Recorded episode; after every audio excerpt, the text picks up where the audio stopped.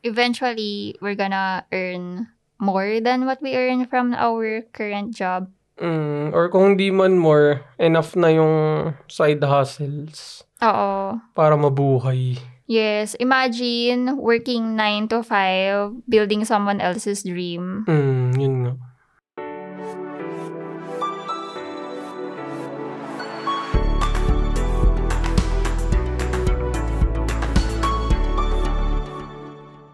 This year, I will turn thirty, and yung transition from twenties to thirties is a major one. So, this makes me think na to look back on what are the things that I wish we knew or that we wish we knew. And if you have heard about or if you have listened to our previous episode, we talked about the things we wish we knew about relationships. And this time, we are going to talk about careers. Ngayon, parang yung tingin ko sa corporate medyo nag-iba na compare nung nag-start ako sa, sa pag-work eh. Like after college. Anti-work. Oo. Alam mo yung parang disappointed na tone lang na, okay, corporate life, ganyan. Pero we're gonna be that ate or kuya that's gonna share Yo. kung ano yung kung ano yung mga bagay na sana natutunan namin previously or may nagturo sa amin. So, yung, yung, yung number one for me is choose a career na gusto mo. Hindi yung career na malaki yung bayad. Kaya yun yung kinuha mo. Sakto yun sa akin. Sinabi kasi Komso eh, may pera. Mukha pa naman akong pera. Tsaka, impressionable sa mga ganong age. Anong age ka magde-decide ng career or ng course? Oo. sixteen years old, fifteen years old, or younger. Kaya na-amaze ako dun sa mga alam na kagad nila. Yung bata pa lang, alam na kagad nila yung gusto nilang career path. Kasi, personally sa akin, di siya nag-workout chasing the money. Well, sa akin, nag-start ako, I mean, nung high school ako, sobrang sure ako na gusto ko ng entrepreneur. Mm. So, yun nga yung nag-aral ako abroad for that one. And then, na-realize ko, hindi ko gusto. So, I went back and hindi ko alam kung bakit computer science yung naisip ko na course. I guess I liked the programming classes back in high school. So, mm. naisip ko na, ay, sige, computer science Social. na. Social. May programming. Wala pa sa inyo courses nun. Courses ng high school. Pinapag-type lang kami. Paint. Tsaka paintball. Ew, walang paintball, program. Hindi. Ano ang tawag doon? Paintball laro yun, di ba? Pinball. Ah, pinball. Oo, oh. yun. O, tapos, yun yung yung reason. Kasi nagustuhan ko talaga yung programming classes. Mm. Tapos naisip ko, sige na nga, ito na lang yung gagawin kong course. Tapos sakto si Daddy Engineering. Pero ang problem ko naman, halfway ng college, ang dami kong pinag-isipan eh. Parang naisip ko pa ata yung, hindi siya architecture eh, pero more on public spaces. Yung civil sa mga roads, roads. Hindi, design siya, hindi siya interior design. I forgot the term. Pero, urban planner. Oo, yan. Yan, exactly. Pumasok siya sa isip ko. And then, pumasok din sa isip ko na, lipat kaya ako ng journalism. Wow. Pero wala, nag-stick ako sa computer science. And, syempre, alam mo na, I T. So, everyone is expecting na you're gonna be a developer. Mm. And I am one hundred percent sure na nandun yung pera. Pero mm. it's really not what I want. Oo, oh, na mag-dev mismo. Hindi. Tsaka okay din na nagkaroon ka opportunity to try, di ba? Eh kasi, hindi naman talaga lahat may ganong chance. Kaya naiipit din sa first course kasi sasabihan ka, oh, tapusin mo na, konti na lang. Sayang bayad. Oo. Which is totoo naman, sayang naman talaga kasi magkano din yung mga tuition. Pero yun nga, wala rin magandang gauge or assessment na test para makita man lang kung ano yung something na gusto mo. Parang walang ganong test eh. Wala, wala nga ata. Mm. Tapos, syempre, at that age, hindi ka pa naman ganun ka-open. Well, for me. Kasi, puro video games. Tapos, napunta ako sa I T. Hindi naman ako mahilig sa tech. Bad combination. Tapos, bakit yung in-applyan mo yung ano, sa security. Malaki ba pera doon? Oo. Oh. Tapos, hindi ko rin natagalan. Tapos yung schedule, hindi ko rin kaya. So, palipat-lipat ako. Eh, interested ako. Kunwari yun, parang entrepreneurship, culinary. Tapos, naisip ko pa mag-biolo- or biology. Or yung financial side ng courses, ganun. Kasi yun talaga yung interesting para sa akin. Yung mga tipong certified financial advisor or something. Kasi tinry ko rin yun dati. Oh well. Ang importante talaga yung willing ka mag-try, no? Oo, tsaka yung advantage kasi na interested ka sa ginagawa mo or sa work mo in general. Yung pag-aaral and pag-take ko na rin certifications, it will come naturally. Kasi interesado ka lang talaga eh. Hindi ka napipilitan na gusto mo mag-aral ng ganito, ganyan para lumaki yung sweldo mo. Other way around siya. So, nag-aaral ka kasi trip mo. Tapos, byproduct na lang na lumaki yung sweldo mo or something. Kaya mahirap talaga mag-chase ng pera. Kaya one thing din na dapat malakas yung loob natin in our twenties is to take risks. Kasi yun yung age talaga na magkakamali at magkakamali ka talaga. And it's not going to be a reflection on of, of who you are. Mm. May time ka i-right kung meron ka mang namali. Kasi bata ka pa eh. So, yun nga, mataas yung risks. Yung taking of risks. Pero syempre, depende pa rin sa responsibilities mo. And when it comes naman sa job application, syempre mapipressure ka na bakit ganito? I only have two years of experience, tapos entry level yung hinahanap ng job, pero minimum na five years experience, for example. Don't be afraid to ano submit your application. Kasi usually naman, hindi totoo yung, yung mga nakalagay sa job openings eh. So, pag may nakita kang job na gusto mo and even if you don't meet all the requirements, try lang. Try lang. I mean, what's the worst that you can get? Rejection ng resume, di ba? Pangsala lang kasi yun. Kasi ang dami rin naman talaga nag-a-apply. So, tinataasan nila. Oo. Kaya parang dun pa lang, lakasan mo na yung loob mo. Mag-submit-submit ka lang. Pero one thing that you should never, ever, ever do is lie or exaggerate on your resume. Applicable siya not only in twenties but sa entire work career. career. Oo. Never lie or exaggerate on your resume. I had a coworker that did that. As in, ang ganda na resume niya. Hindi ko siya nabasa eh, pero sabi ng interviewer tsaka ng manager, maganda, as in, sobrang ganda. Pero parating sa work, she can't even do one shit. Talagang finick lang. Oo. Ano siya, parang ang mentality niya ata, fake it until you make it or not. Nasobrahan. Kasi oh. Hindi rin siya na permanent dahil dun. Kasi makikita mo talaga eh. Diba? Oo. Kasi aanhin mo naman yung pagkaganda-ganda ng resume mo pero hindi mo naman pala kaya gawin, gawin yung work itself. Yes. And since I also have experiences na nagre-review-review ako ng candidates, ang, ang pinaka appealing for me is yung sinishare nila yung accomplishments accomplishments nila with data. Hindi lang yung develop this and that, okay, but what can you actually contribute to the team or to the company, or how did that change? Like, how, or how much did Paano it change? Paano na-improve din? Yes, important yung data. As in, sa lahat naman eh, importante yung data. Mm, as long as legitimate totoo, yung fact. No. Siyempre yung premise dapat legit pa rin. Oo. Yun, di ba, nagkaroon din akong ganong coworker. Yun naman, ano nga ba, nirefer. So, kakilala nung isang ka-team namin. Tapos nung naka-work ko na, kasi kahit yung mga basic stuff, tinatanong niya pa. So, nakalusot siya sa process. Pero yun nga, hindi rin siya tatagal kasi nga, hindi rin siya tumagal kasi nga hindi niya rin magagawa yung work talaga. Kasi hindi lang naman siya, hindi lang naman porket nakapasa ka ng interview, tapos ka na. Mm. Free money na. You still have to do the work. Mga nagiging desperate na lang din yung iba.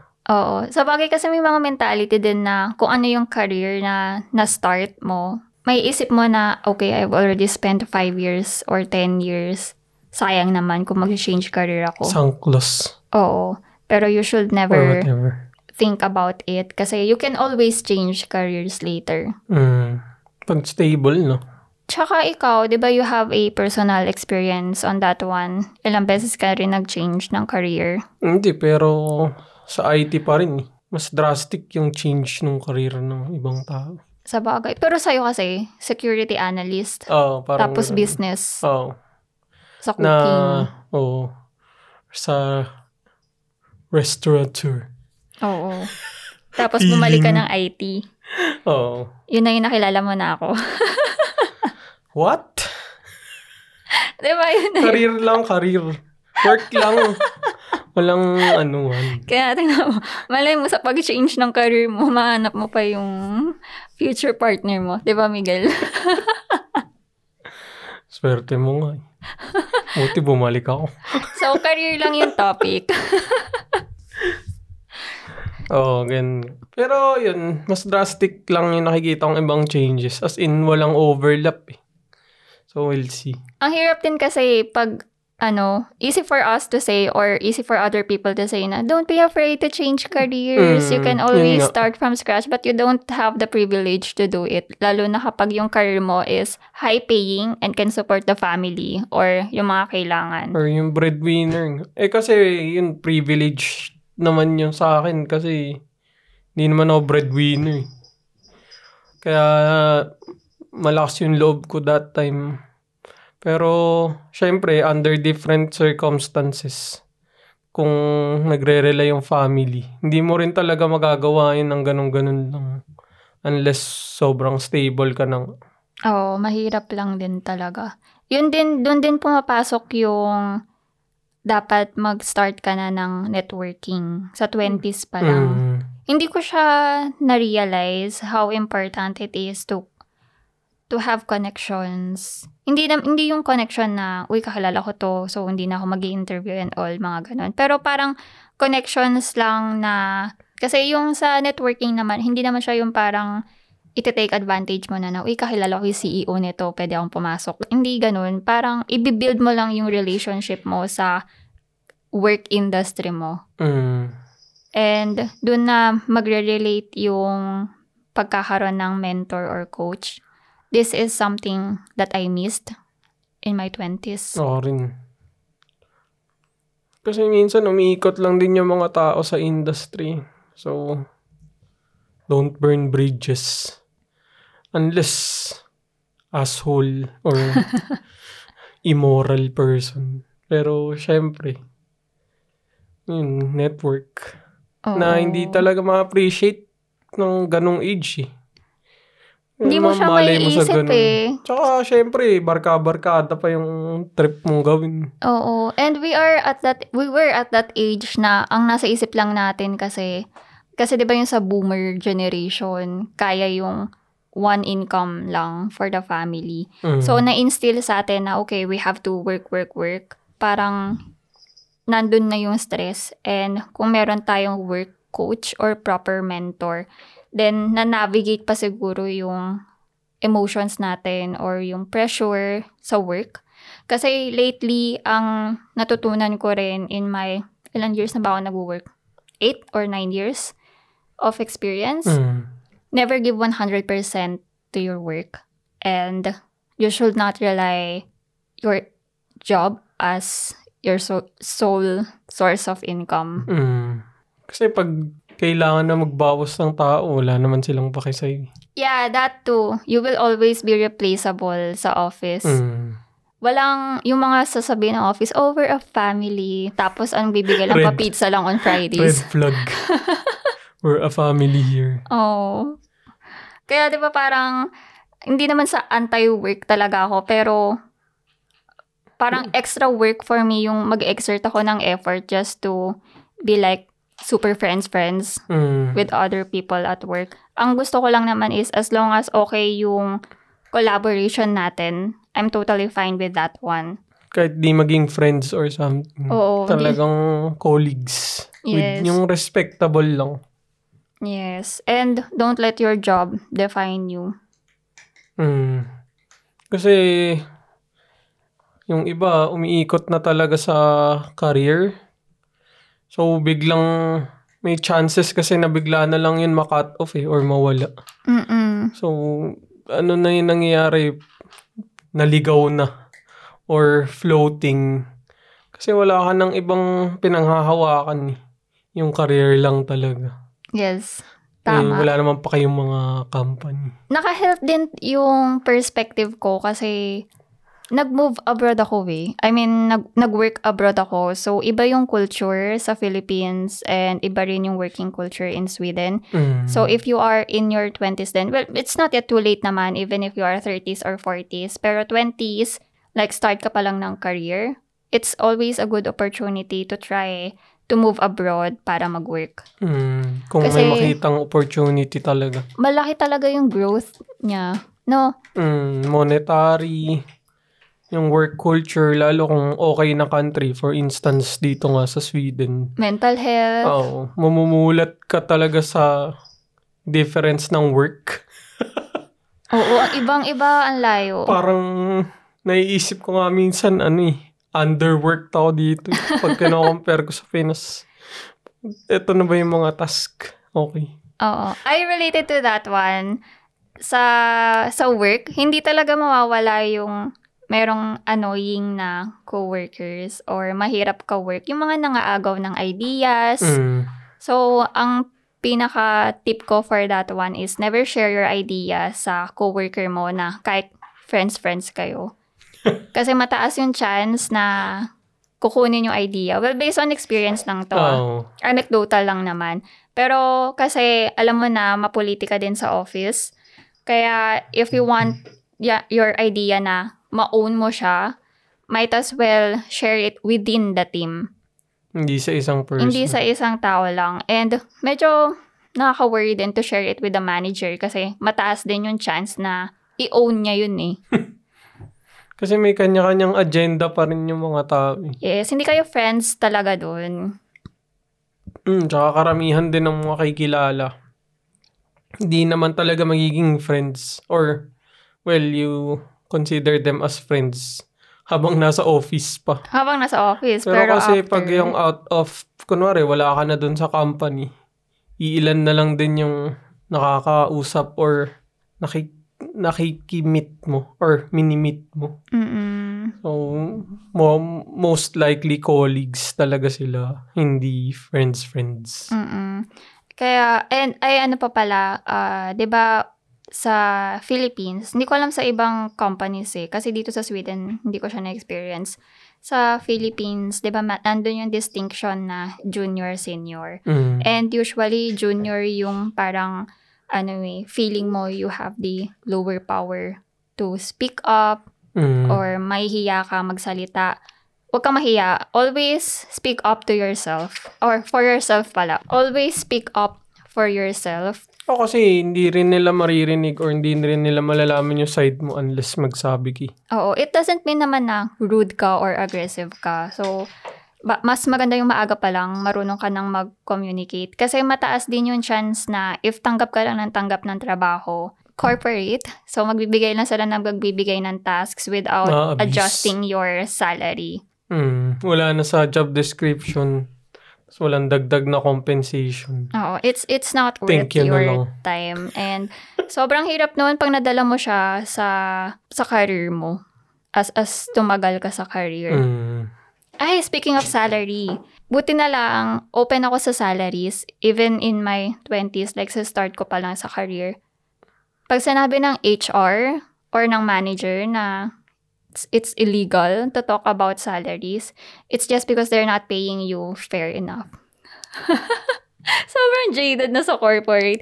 De, pero kasi ayaw nilang pag-usapan yung salary. Pero it's very important that you guys talk about it. Kasi dun mo makikita if you're getting paid fairly eh. Mm. And sabihin man natin na, okay, may gender e- equality. Gen- Hindi pa rin. Mas mababa pa rin sweldo ng, ng babae usually. Mm. Based sa statistics. And lalo na pag nasa abroad, syempre if hindi ka white, mas mababa yung sweldo mo. Gusto na i-propose, ay, or pinropose na sa E U eh, na ilabas na lahat ng salaries. Ah, that's good. Makikita, makikita na ng lahat. Yes. So, th- we'll see. I think yun din yung reason kung bakit na napag-grow ko yung yung salary ko. And hindi ko tanggap pag hindi at least ten percent yung increase. Lipat. Oo, lipat agad pagka hindi ten percent yung increase ko. Okay lang naman na lumipat ng, ng work, but not solely because of the salary. Di ba may nabasa ka na malaki yung difference? Oo. Dun sa lumilipat tsaka sa nagsistay? Oo. Ay, alam nyo ba, sa Philippines, uh, bad, pa- bad practice ng H R yung... Halimbawa, nag-a-apply-apply ka sa job. Tapos tatanungin, what is your previous salary? Mm. Don't share it. Ever. Kasi tatapatan nila yan or dadagdagan lang nila ng ten percent yan. But it's not depending on the market. Ano? Anong tawag doon? Depende sa skills. Oo. Saka sa, yun nga, market level. Yes. Kaya yung iba, di ba, sasabihin mas mataas yung sweldo. Oo. Kurip, kuripot sila. Kasi yung H R, hindi naman sila yung friend mo or hindi naman sila yung parang someone that you should rely on sa office completely. Oo, kasi nire-represent pa rin nila yung company. Oo. Siyempre, priority pa rin nila yung interest ng company. And may nabasa ako previously na usually yung sa first offer, it's ten percent lower than the average or they could... give more. So, if you got an offer, don't accept it right away. Try to negotiate. Mm. And don't share din yung expected salary mo. Mm. Don't share your current salary and benefits. It's okay to say na you're not comfortable giving that information. Mm. Tsaka, ikaw dapat yung magbabalik nung tanong kung ano yung salary range dun para sa position. Kasi sneaky din yung ibang recruiter. Ayaw sumagot. Ayaw sumagot. Meron akong mga companies na in-applyan and nag-drop ako ng application when I found out na yung salary range nila is not within my acceptable compensation. Mm. At least nag-save yung time namin together. Meron, ang nice nga nung isang H R, sabi ko, ay sinabi niya kasi sa akin yung... range ng salary. Tapos sa first call pa lang namin, sinabi ko talaga as in naging honest ako na I'm sorry, the the range is not within my acceptable comp- um, compensation. So, tinry niya sagarin.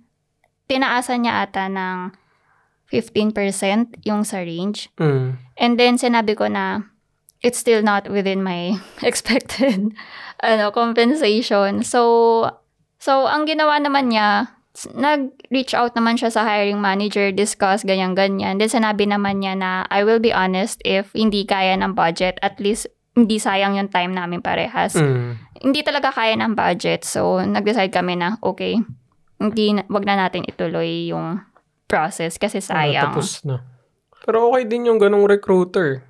Though, kasi may monetary gain naman din siya pag tumaas. Pero mas okay pa din. Kasi puro recruiter dito eh. Hindi na yung may sariling, yung ibang company. Walang Ay, sariling H R. So, mas okay na din. Kasi at least yun, nire-represent ka nung recruiter. Oo. Hindi yung other way around. Yes. So, mas mataas yung makuha mong sweldo. Mas mataas yung cut niya. Oo. Nakakatuwa nga yung isa pang recruiter na nakausap ko. Hindi ko alam basta sobrang... open lang talaga ako sa sabihin na ito yung ini-expect kong salary. Mm. Sabi nung recruiter na don't don't worry about telling me if the salary is not within your range because we are in the same team here. Oh. Tapos also sabi niya pa na obviously the higher you get, the higher I get too. Tama. Yun nga yun. Kaya mas uso dito. Sakto nga yung sister ko is graduating na next year. And ang dami ko kasing natutunan nga during my corporate years. And happy naman ako sa current job ko. And mm. happy naman ako sa mga naging job ko. And thankful naman ako doon. Pero kasi hindi na mawawala yung, you know, corporate. Jaded. Oo. So sabi ko sa kapatid ko na parang, I don't want to be that ate na, na pushy. Pero if you need this or that, let me know and I can send you a list. Kasi I don't want her to experience the same things that I have experienced, and I don't want her to be taken advantage of. So I think na itong episode na sinishare, ay na nire-record natin right now is will be really beneficial to people or to younger generation din. Sakto sa kapatid mo. Oo. Well, hindi, hindi naman kami work coach or career coach. It's just that these are our experiences. Personal experiences. During twenties na we wish we knew. Oh, tsaka if you had a chance to go back, yun yung mga alam mong or mga pwede mong gawin for yourself. Yes. So, para sa ibang generation, para mas mag-improve. And hindi important yung name ng company, ah. Ako, kasi mas pinipili ko yung company na hindi siya ganun ka, hindi ganun ka sikat, or hindi siya publicly, or like worldwide, alam mo, na tipong kahit hindi nasa I T industry, alam ng tao yan. Mm. Yung ganun. Yun, that's what I was trying to say. Hindi important yon. Ang important paghahanap ka ng career is find a job na that makes you happy and a job na that that can still make you keep learning. Hmm. Tsaka yung interesting din yung, for instance, yung product nila, something that you would use personally kahit di ka doon nag-work. Diba? May mga ganun. Oo. Tapos meaningful yung work, yung either life-changing for others. Yes. Para mga non-profit na legit. Mga ganong tipo. Hindi, hindi corrupted morally. sa, sa job ko ba yan? Hindi. Yung sa iba. Eh, di ba may mga asshole company naman talaga? Oo. Ayun. Ayokong i-support yung mga ganon. Mm. Hindi ako nag-a-apply sa ganon. Pero to be honest, ako kasi I've been working with a gambling industry or in a gambling industry since twenty sixteen, and obviously frowned upon siya ng ibang mga ibang tao. Oo, kasi tinatanong pa minsan ng recruiter kung okay kung ka okay lang na lang. Gambling. Oo, and okay naman yung experience ko. Mm. And hindi naman kami yung tipong nang-exploit kami na uy, mag-gamble ka. Shady. Oh, hindi naman yung shady na ganun. Pero, yun din, related sa sinabi ni Miguel, I want to work in a company na magagamit ko rin yung product nila. And it's something na I, I personally use talaga. Kasi hindi naman ako nag-gamble so much. I mean, not anymore. Dati.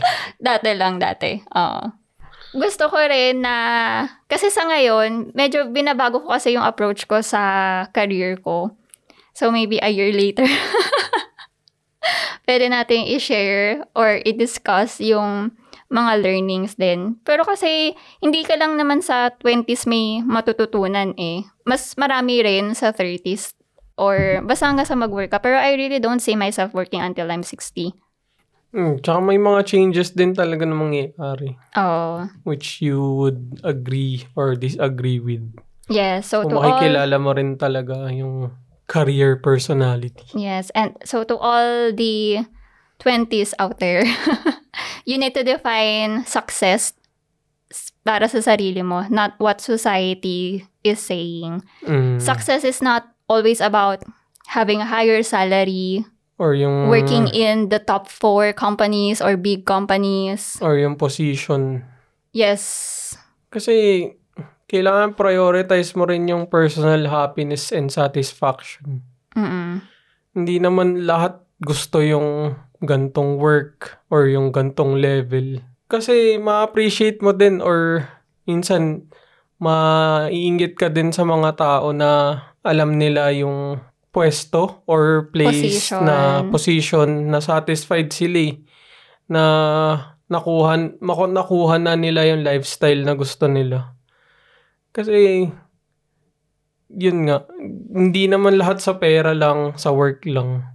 Yung mga nababasa ko lagi is pag nasa deathbed ka naman, hindi mo naman i-wish na sana mas nag-work pa ako. Oh, it, it lagi nila wini-wish na I wish I spent more time with my family kaysa mag-overtime or something. So yun, hanap ng position na sat yung nasa satisfy ka and na natututo, but at the same time yung masaya ka pa rin, di ba? Mm-mm. Hindi yung push lang ng push. Di ba na lately lang we had this conversation na parang tinatanong kita na, do you think you are underpaid? Sa experience natin, it mm. should be probably fifty percent more mm. than what you earn now. Tapos sabi mo na, ako nga, ay ako kasi halos O T ako everyday trying to keep up kasi ang daming projects. Pero ikaw, happy ka sa work mo. Like, hindi ganun kapigat yung load. Tapos you still have the freedom. May free time. Nakakapag-exercise. Oo. Tapos, may time ako matuto sa mga bagay na interested talaga ako. Mm-mm. So, it's not always about the money. Mm, tsaka, yung level naman of upkeep ko, mababa lang eh.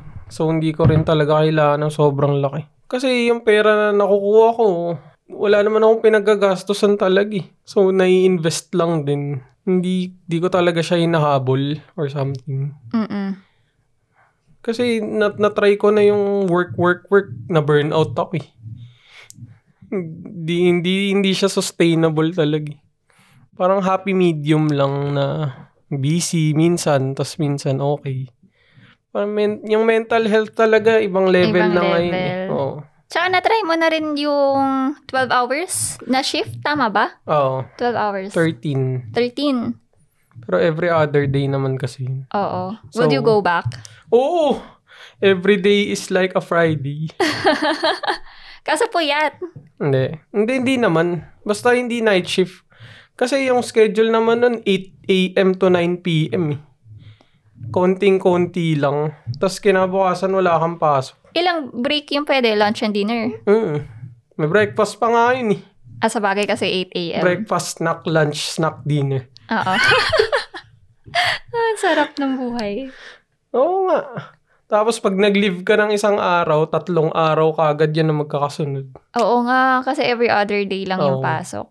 Ang pangit lang dun, wala kang choice kung tatama ka sa holiday or not. Papasok ka. Mm-mm. Yun yung hindi ko rin trip. Tsaka may night shift kasi yun. Kung day shift lang, yun, why not? Ang dami rin talaga na learning sa career, no? Pero ako kasi, I'm sorry, nag-shift na kasi ako away sa corporate. Mm. Kaya, di ba pinaprioritize natin side hustle? Side hustles na. Eventually, we're gonna earn more than what we earn from our current job. Mm, or kung di man more, enough na yung side hustles. Oo. Para mabuhay.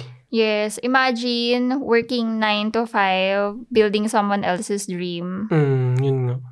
Sabi ko nga kay Miguel na pag umabot na sa point na yung side hustle namin, kaya nang tapatan or lagpasan yung, yung sa corporate work. Corporate job. Parang sabihin ko na, uh, ano, I, I stopped building someone else's dreams. It's time to to build mine. mm. Ano ni? Financial freedom. Yes. Hindi pero since kay, bata-bata pa naman, pag mga twenties, twenties pa naman. Experiment oh, lang.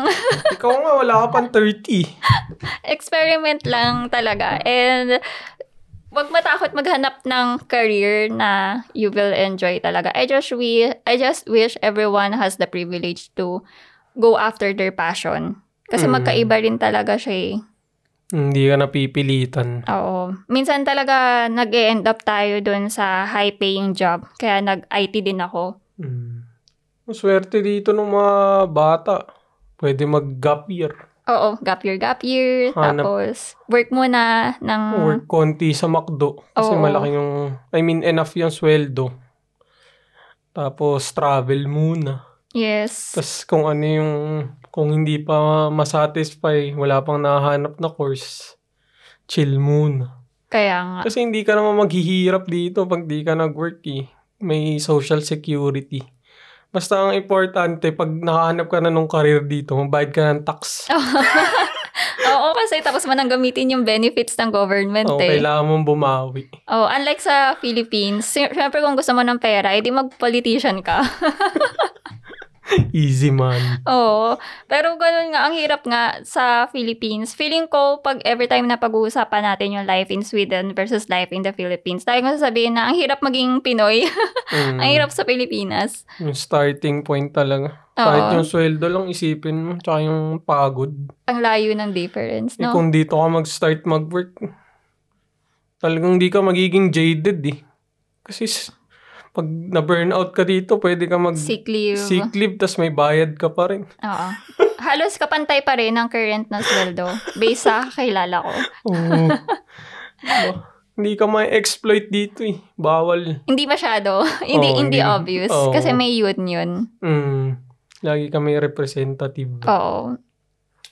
Oh well. Oh well. For the next generation na lang. Being a Filipino in the Philippines. Tsaka sa kapatid mo. Oo, sa kapatid sakto ko. Sakto siya. Yes. So, ikaw maybe, na yung mentor. Ano, ang gagawin ko sa, sa sister ko, uh, one year after niya mag-work, gawin natin siyang guest dito. Shout out. Oo. Oh, shout out to my ate. Ano, kamusta? Thank Or, you sa... Laki ano, ng net. Thank you sa advice. Laki ng net. Oo nga eh. Sana bunso na lang ako. But yeah, anyway, good good luck to you guys since malapit na rin naman mag graduation and job hunting. I mm. think this is very timely na madidiscuss na natin siya. Mm. I really hope that you will find the career that you're going to be happy and satisfied. Pero don't be scared to change careers, lalo na habang bata pa. And don't be scared to take risks also.